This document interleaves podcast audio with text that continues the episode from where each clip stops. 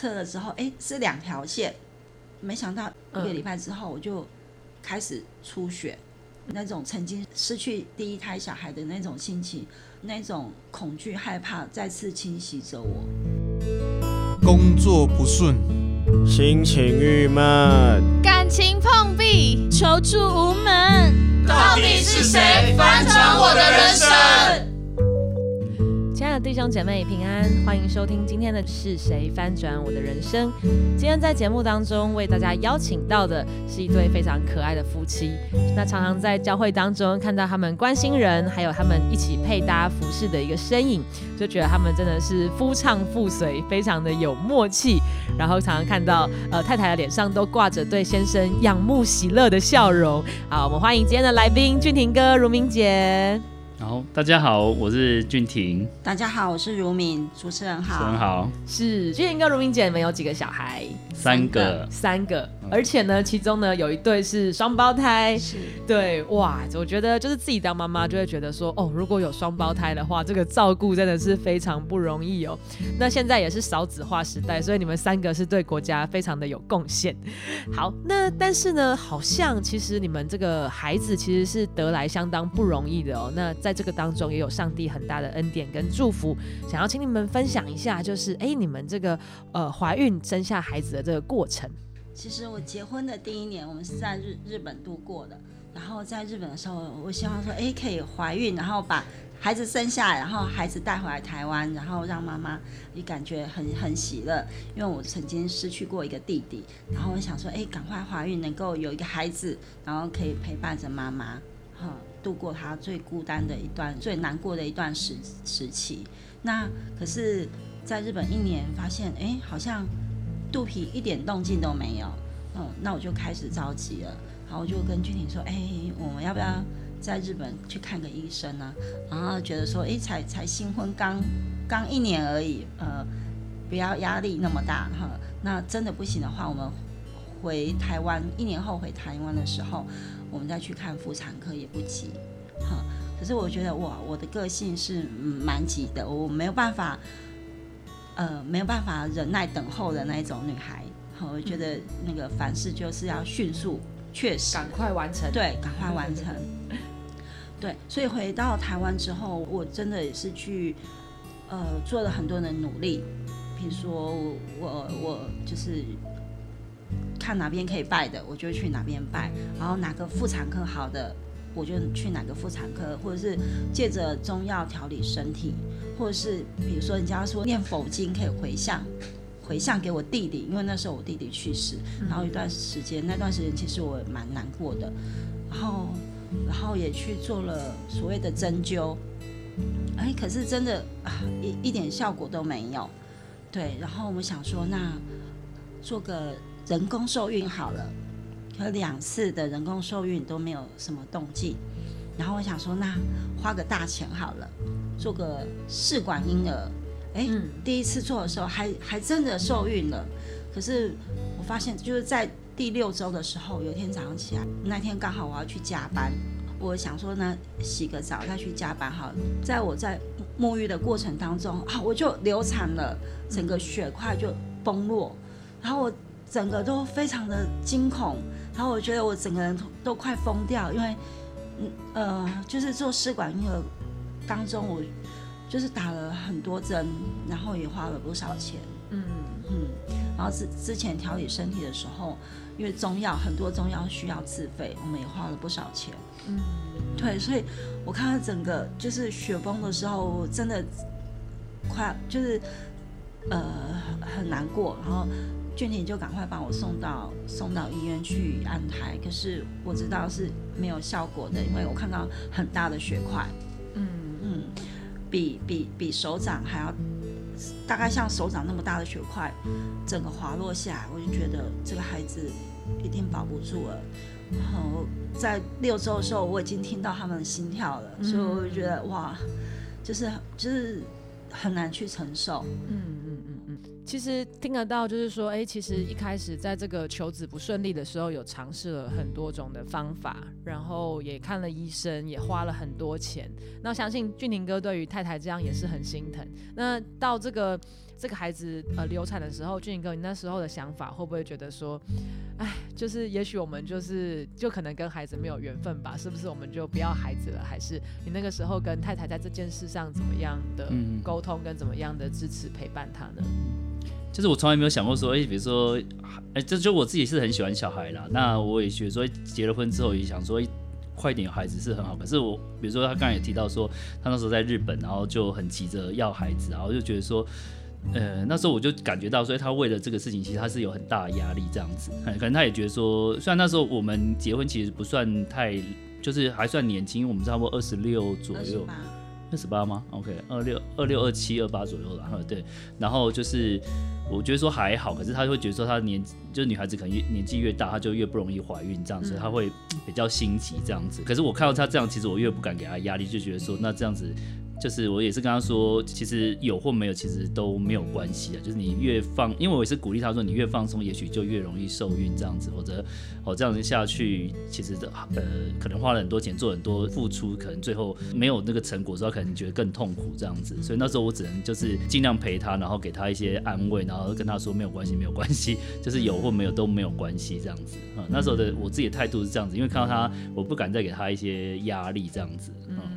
对是。所以其实俊哥看到你这样也很心疼，也觉得说，哎，就是不要再受罪了。其实没有孩子也没关系。但是如明姐对你来说，就是哎，一个有心跳的孩子，然后又离开你，那那个时候你的想法是说，啊，我真的是可能我就是没有办法有孩子吧？还是你那时候的心情上？那时候的心情上觉得说，我既然组成一个家庭了，那我的生命当中如果没有孩子，我觉得好像缺少某一块。我觉得如果有孩子的话，我我的生命会更完整。嗯，虽然君婷跟我说没有关系，没有孩子也没有关系。那他也跟我说过，他一个人比不过十个孩子吗？他都要说比不过。其实我公公婆婆也不会给我压力，只是他是可能在啊聊天上，比如说他虽然不会给我压力，他就说哎，可是某某人他们比你们晚结婚，已经生小孩了，我就觉得哎，这好像是一种无形上的压力。嗯。所以会促使我希望那个脚步可以越快越好，就是怀孕的事情可以越早越好。嗯所以，呃，当我流产之后，那时候我刚好在北部，嗯，我记得那时候快要过年除夕前，然后我小姑就叫我们回去台北，她说你回来台北，可是我我刚刚说我心情不好，而且我身体现在很虚弱，我没办法回去台北过年。她说你你回来，我带你去教会。好，我我们一起祷告。好，我觉得那时候好像无路可走了，然后我想说，好，那我试试看。是，哎，那我就到教会的一个姐姐家，然后大家围着我祷告，然后我就觉得，哇，我好像在那里，我觉得我可以宣泄我的心情，然后我心情上可以得到得着安慰。呵，就这样子，哎，我我觉得就是感觉心情上好像被医治到了。那过完年回来丰原的时候，他们就问我说：“哎，那之前有一个姐妹，她之前也是在丰原私人堂聚会的，那她现在在台北工作，那她刚好过年期间刚好还在丰原，那她介绍你们去丰原私人堂。然后我想说，哦，好啊，既然人家那么热心，那我们来教会看看。那个姐妹叫做伟静，是，她就到。带我来丰源私人堂，然后那时候我看到，哎，就是刚好人家在小组聚会，那时候我就被诗歌所深深吸引住，然后我就觉得，哇，我真的是泪流满面。借着诗歌，我借着上帝的安慰，我觉得在这边好像是可以成为自己的家一样，嗯，所以我在这边每个教会的弟兄姐妹好像是我的家人一样，每次在聚会结束的时候。阿姨们就会来为我祷告，好像把我自己当做她的女儿一样。我就觉得哇，这边是就是有爱的家庭的教会，所以我我就跟俊廷在丰源私人堂一直待到现在，再也离不开丰源私人堂。是。那所以到了教会之后，就是呃信了上帝之后，有个有孩子的念头，还是就是一直是非常期待的一件事情。是。嗯，所以有为这个事情跟上帝再一次的祷告祈求吗？有，那一年我记得我们二零零三年来到教会，就是过完年之后，然后六月的时候刚好有一个受洗的机会，然后我就我就拉着君婷说：“哎，我们来受洗。哎，听说就是当神的儿女，不论你祷告什么，上帝都会应许。哎，然后那一年我记得是 SARS 那一年，刚好是点水里。其实我很很怕水，我怕我怕牧师把我头压进水里的那种感觉。然后说：嘿，这这次刚好是点水里，我们一起来受洗，就这样子。”然后受洗之后，我就跟俊婷说：“哎，我们现在要成为神的儿女嘞，我们再来做一次试管婴儿看看。”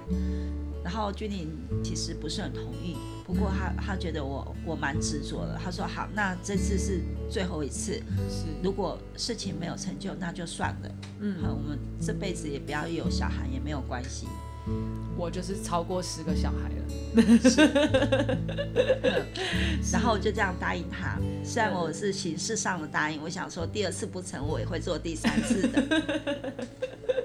内心有那个执着一点，真的很渴望要达成。是，嗯，我受洗之后的隔年，我就把工作辞掉，因为我我想说，哎，要专专心的。怀孕，然后安胎，所以我我辞职之后，大概隔一年我就真的怀孕了，因为也是借着试管婴儿的，呃，又花了一笔钱，嗯，对，然后从我确认，呃，知道自己就是有受精卵在我体内的时候，从那天开始，我就乖乖躺在床上，一就是完全都不敢下床，然后还没到验孕的时候。我就发现哦，我肚子好饿哦，怎么跟那时候怀第一胎的时候感觉好好类似？就是还没睡觉之前我就好饿，而且饿到那种，就是会在床上打滚的那个，差点要叫救护车那种很痛的感觉。嗯，好，我就想说，我一定是怀孕了。嗯，哎，果真就是测了之后，哎，是两条线，可是没想到一个礼拜之后，一个礼拜之后我就。开始出血，嗯，所以那那一种害怕的心情，那种曾经失去第一胎小孩的那种心情，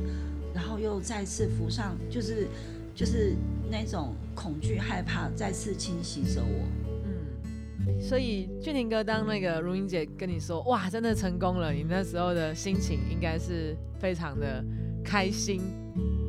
对，开心是。有啊，但是因为就像他说，就是有第一次那个阴影，所以其实我还是很担心，因为他的状况一直都不是很稳定啊。对，所以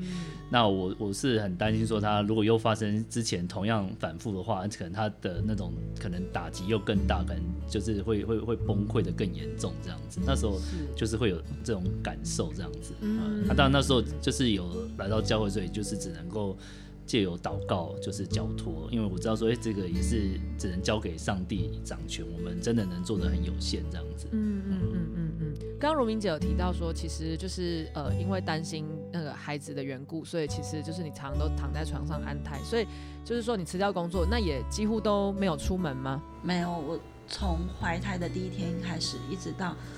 生完他们，我整个。期间全部都在床上度过，就是吃喝拉撒全部都在床上。哇，真的是非常的困难呢。那所以俊宁哥一定也在这个当中也协助很多。对，嗯，他呃，平常我妈妈会在家，然后俊宁空堂的时候也会回去陪我。嗯，对，因为每天都不断的大出血，嗯，然后小出血不断。然后后来发现，哎，我我怀了四胞胎，难怪就是那么容易出血，然后状况那么的不稳定。是，那刚刚讲到说，哎，其实都没有办法，就是因为也没办法出门，没办法来到教会。那那个时候你自己跟神之间的一个连结怎么样？在这个过程当中帮助你呢？其实来教会的时候，我我常听到人家方言祷告，嗯，那时候我听到方言祷告，我全身都会起鸡皮疙瘩，所以我我那时候还蛮抗拒的。可是就在我怀孕的时候，我的孩子他的生命力如何的时候，不确定可以不留下这个孩子的时候，我想说，那我去经历上帝，然后我就开口试着开口去方言祷告。嗯，我在床上自己方言祷告。刚开始的时候，我就觉得，哎，好好奇怪。后来久了，哎，我就觉得，哎，这样子好像更容易跟上帝交通，再次去经历上帝在我生命当中我本来不喜欢的，然后上去去调整我开我的眼目，然后能够更与上帝连接。是，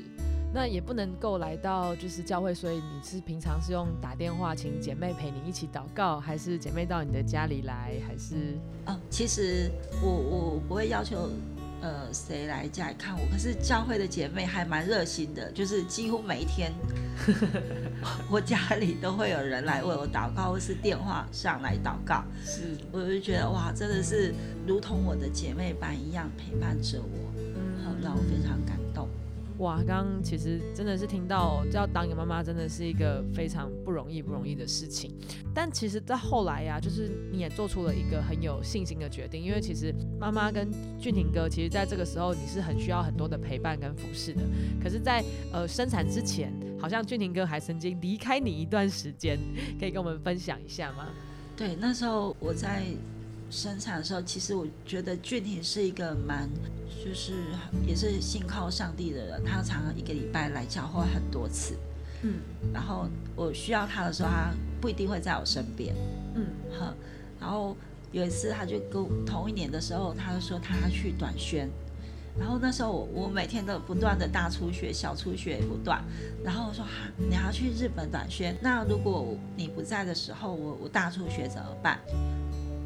可是那那时候，邱牧师去，呃，我记得去冲绳需要翻译的人员，因为具体刚好学日文。然后我想说，如果我把他强迫留下来，那牧师那边没有人协助。我记得那时候他们是团进团出，如果一个人没有成型，其他人就也不能成型了。我会觉得哇，这样好像事态严重。那我说好，那没没关系，你你去吧。那如果真的真的有什么状况，我打电话请玉怡姐或者是香君姐来帮我打针。嗯嗯嗯，好，嗯嗯嗯，因为我只要打针的时候，我我的那个出血量就不会那么多了。哼，是。可是后来我是自己打，就是他要出门之前，我我我刚好又经历了那一次大出血，然后他看到我血流量那么大。然后说：“那我放弃好了。”我说：“不，不行，你已经答应要要出国了，你你还是去好了。”对。然后，可是我发现，当他踏上日本冲绳的那一刻开始，我的血完全就止住了，我再也没有出血过。是。我就觉得哇，上帝真是奇妙。当我把俊廷奉献出去的时候，哎，上帝也来看顾我。俊宁哥可以分享一下，就是哎，当时你怎么会想要去日本短宣呢？嗯，没有，那时候就是刚受洗啊，我觉得就是很感谢神，他爱我们，然后，然后就是我觉得之前秋木实他也是一个很愿意奉献他自己，然后比如说委身宣教的一个牧师，所以那时候牧师也很照顾我们，这样那时候他就是在在短宣，他几乎那时候每一年几乎他都会带队到哪一个国家去，然后那年刚好去到日本，然后我我有那种感动，说想要去参。对，我觉得这个对我们扩展那种神国度的那种眼光，其实是有很大的帮助。那时候其实刚受洗，其实还蛮火热。虽然说面对这种卢敏他的状况，我会有一些担心，但是也相信说，哎，神他在这当中会看顾。是，哎所以那时候有那种，也许不是很强烈的，但是有这样的一个信心，这样子。所以就那时候，比如说一些小组聚会啊什么，我其实几乎都会参加。所以，所以对卢敏来讲，当然那也是一个很大的，就是一个挑战的，因为常我不在家，那如果说全部都丢。给岳母，其实岳母也会很大压力这样子，嗯，所以所以当我我除了说教会之外，时间我能够回来帮忙的，我全部都尽量帮忙这样子。对，啊那时候就是就是希望说，就是借我去短宣，一方面可以发挥自己学所学的，对，然后也真的真的有机会接触到上帝要我们去接触的这些人群这样子。所以出发前当然还是带着一些担心，可是没有想到，就是真的出发去短宣之后，反而如明姐跟你讲的是一个。你没有想过的好消息，就是当你去讲上帝的话语、传上帝的爱的时候，太太在这个时候的状况反而是比较稳定的。对对对，就是我，我觉得我也不算是理性，可是我可能在感性上是比较稍微缺乏一些的。那我觉得在信仰过程当中，有时候可能理性的人也许需要一些更真实的一些经历，这样子让我能够更相信说，哎，神你的确是又真又活。对，那我觉得说，在这个卢敏他就是出血，然后到哎我离开台湾到冲绳，然后他哎就血就。完全止住，然后他自己也不会担忧害怕，然后可能对我来讲，至少那因为那那时候的短宣其实还蛮长一段时间，然后所以两三个礼拜，对对，好像大概是两个礼拜左右，对，所以我觉得说，我觉得我记得出门出国之前也有那时候有一个教会的姐妹也是跟我说，哎，你确定也要出国吗？因为如果说让岳母那边知道说，呃，因为我那时候好像也没有跟岳母讲得很清楚，只说要去协助一些事情这样子。那他说，如果让岳母知道说，好像是为了教会，然后就好像没有顾家里，然后他如果说真的发生什么大事的时候，可能岳母会。很生气这样子啊，可能对我们的信仰也会造成一一种很大的影响这样子。对，那时候就是会有一些担忧、害怕是一定会有啊。但是，呃，我我觉得卢敏他有信心，那我也有这样的信心的时候，哎，当我出去，我就哎真的就在这当中经历到，哎，神你真的做事真的是很特别了，就是让让我们好像在这当中看到他就是没有丝毫的差错这样子，就是很快就让我去经历到，然后我这种比较理性的人就知道啊，神你真的做一件很奇妙的事。事情让我也不得不说，这就是真实的神迹，这样子是阿门。对，而且就是其实夫妻是一体嘛，所以其实在这个过程当中，荣明姐也是很支持，然后也是有先做一些预备，如果怎么样怎么样了，那就是也要也要做什么后续的安排，也是在这样的状况下，荣明姐觉得说好，我们两个就一起在这个信心的路上继续往前走的，这样踏出这一步。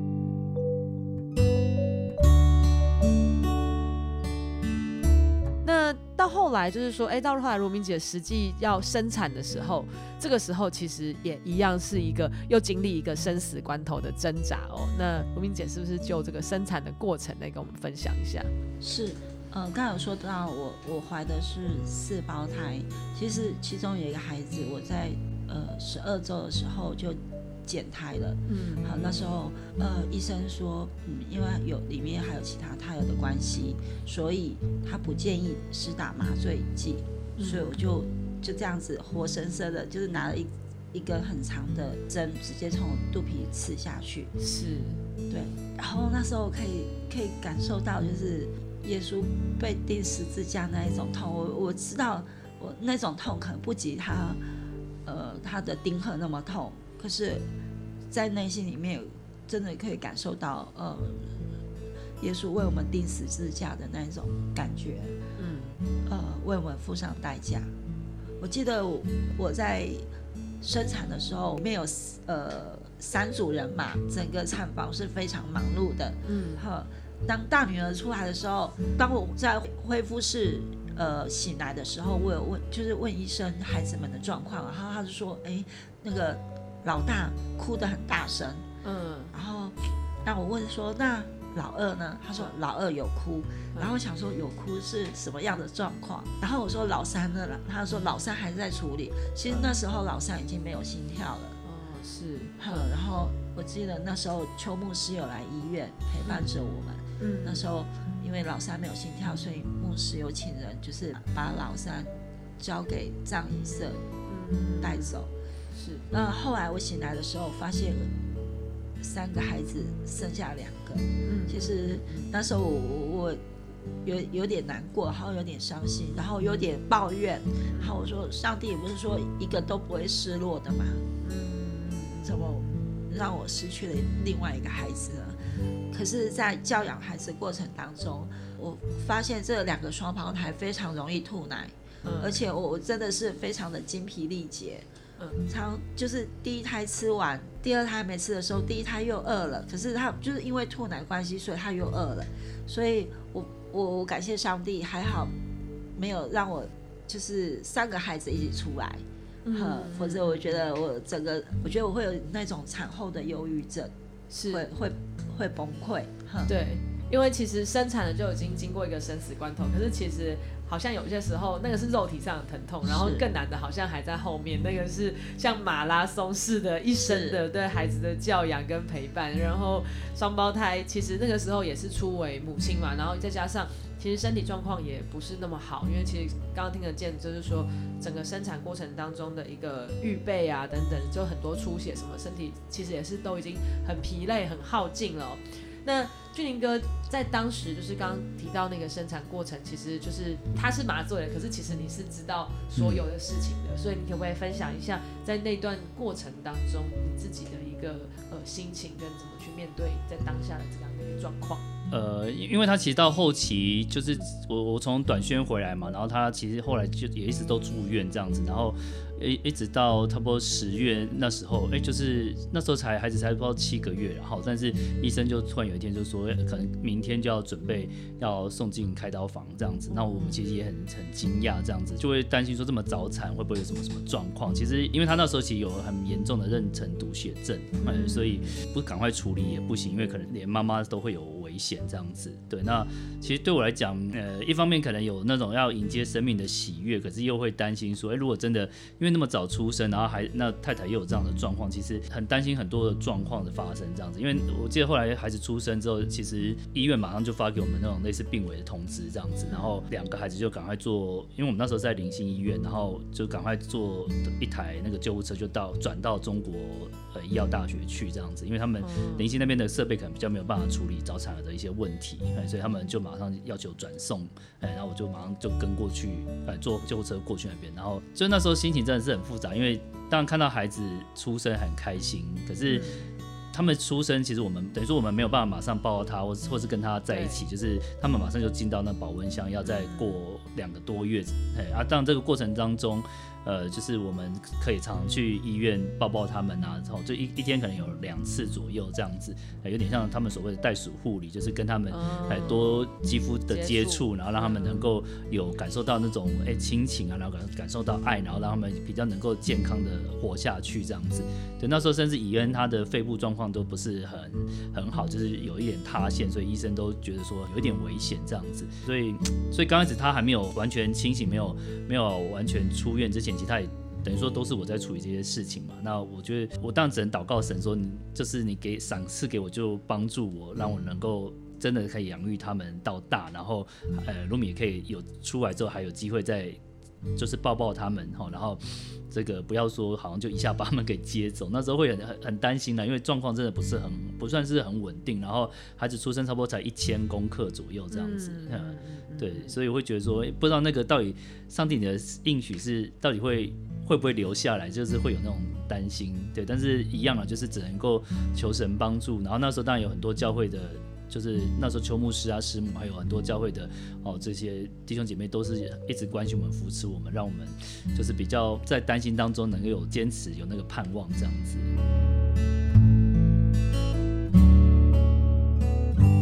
相信听到现在，如果是那个有生产过妈妈，一定很能感同身受，可能也是边听边哭到不行了。我们应该要谈点喜乐的事情，就是刚刚讲到，就是说，哎，其实真的，呃，从生产到照顾双胞胎都是非常不容易。可是后来上帝非常幽默，就是说，其实我们刚刚讲到，他不是三个孩子的妈妈嘛，哎。那这个前两个都这么辛苦了，就是搞很久，然后又试管又做了两次才成功。那这第三个是怎么出现的呢？如明姐是不是可以分享一下？第三个，其实我不知道它怎么出现的，就是以真是我到生理期过了两两三天，我就发现，哎，我月经怎么没有来？嗯，然后我就跟君婷说，哎，那个我。月经还没来，超过两三天，他就觉得两三天不准啊。嗯，可是我我肚子又好饿了，他 可能是怀孕了。他说：“我觉得你是贪吃啊。”怎么可能？我前面搞那么久才有怀孕，你现在怎么突然那边跟我说你怀孕？怎么可能？因为连医师都说我没有办法自然怀孕的。嗯，然后我怎么可能自然怀孕？然后过了一个礼拜，刚好那个礼拜是来教会主日，然后就看刚好碰到惠美，嗯，然后跟惠美说：“哎，惠美，我月经没来了一个礼拜，那我我感觉好是是怀孕了。”她说：“那去买个验孕棒就知道啦，干嘛在那边怀疑？”他就带着我去买验孕棒，回来教会验。然后验出来的时候，我就看上面的说明书，大概两三分钟。然 后两三分钟之后，我想，嗯，没事，只有一条线，我就把它丢到厕所，然后就走出来了。然后惠美说：“哎，按的验孕棒呢？”我说：“在这个在桶子里，垃圾桶里啊。”她说：“哎，怎么马上就丢了？”我说：“因为上面说两三分钟啊，所以嗯因为一条线我就把它丢。她说没那么快啦，拿出来，然后他就那边一直扇一直扇，然后经过了半小时之后，哎，他就把验孕棒拿去给邱牧师看。他说：“牧师，你看，你看，这这是两条线。”他说：“牧牧师就说，对，越来越清楚嘞。”然后，然后我觉得，哇，怎么可能？这，因为我我知道前面那两个小孩已经很难带了，然后上帝再给我第三个孩子，我可能没有办法承受。嗯，然后我看到两条线之后，我就三条线，哦，对，我就内心就三声。条线然了。后牧师邱牧师就把我带到旁边去祷告，嗯嗯，然后祷告之后，我觉得我好像应该把这个孩子留下来，因为之前我没有办法怀孕，哭哭求着要孩子。那像上帝给我另外一个孩子，嗯然后如果去除，就是把它拿掉，我觉得呃好像也说不过去。可是我觉得，哎，我的身体好像得到了医治，已经可以自己怀孕了。上帝也除去了没有办法自然怀孕的那一种羞耻心。嗯，是。刚听到如明姐分享，我刚刚说这是上帝的幽默，就是一个都不失落，就是上帝的那个时间要赐给你的时间，而且更是一个神机式的，就是居然是这个在前面怀孕生产这么痛苦，这一次居然能够就是自然受孕，这真真的是一个不可能的神机。所以俊林哥、如明姐心里三条线，你那个时候听到的时候有没有吓了一跳？对啊，因为他那时候有跟我说，医生有曾经跟他说，他的体质虽然虽然有人说那个怀孕之后，其实比如说好好的坐月子各方面可能也会有一些调整啊，但是就觉得说好像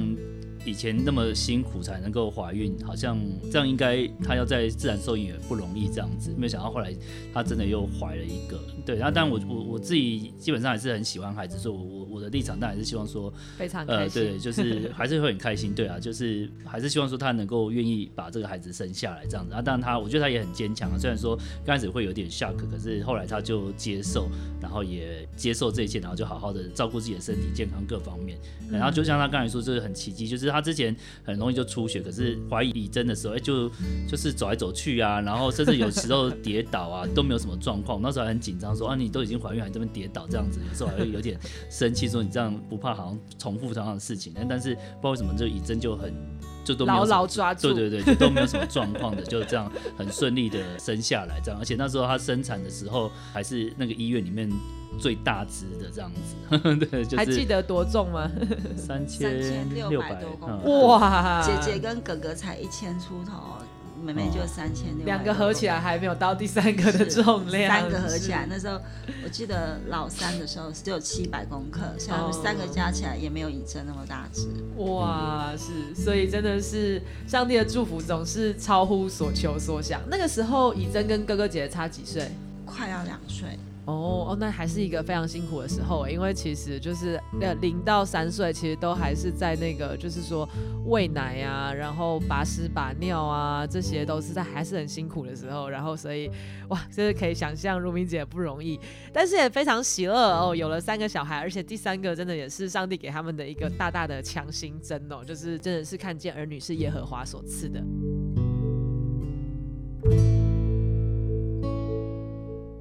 感谢主，我觉得从如明姐跟俊颖哥的这样的一个育儿的呃怀孕到生产的过程当中，真是大大的看见哦，其实生命的气息掌握在主手中，然后他们的有信心的回应，然后上帝也给他们大大的赐福，有三个宝贝儿女啊、相信这是每一对父母亲呃想要孩子的时候都深深渴望能够经历的。那也从他们的这样的一个过程当中，听见哦，他们在这个过程当中紧紧的抓住上帝，上帝就把那个大大的应许赐福给他们。但是成为父母亲之后，真正的挑战才开始。那个是一个甜蜜又沉重的负荷。以前我们国文课本上读到的句子哦，在成为父母亲之后，就会得到那个深深的体会。所以虽然看到孩子的那种天使的笑脸，跟睡着的时候会觉得哇，有一种好幸福的感觉，但是睁开眼睛的时候，也是有可怕的感觉，就是有许多处理不完的事情。然后随着孩子越来越大，那个呃，不只是生理需求，其实心灵上，还有他们的人际关系上等等，还有好好多好多的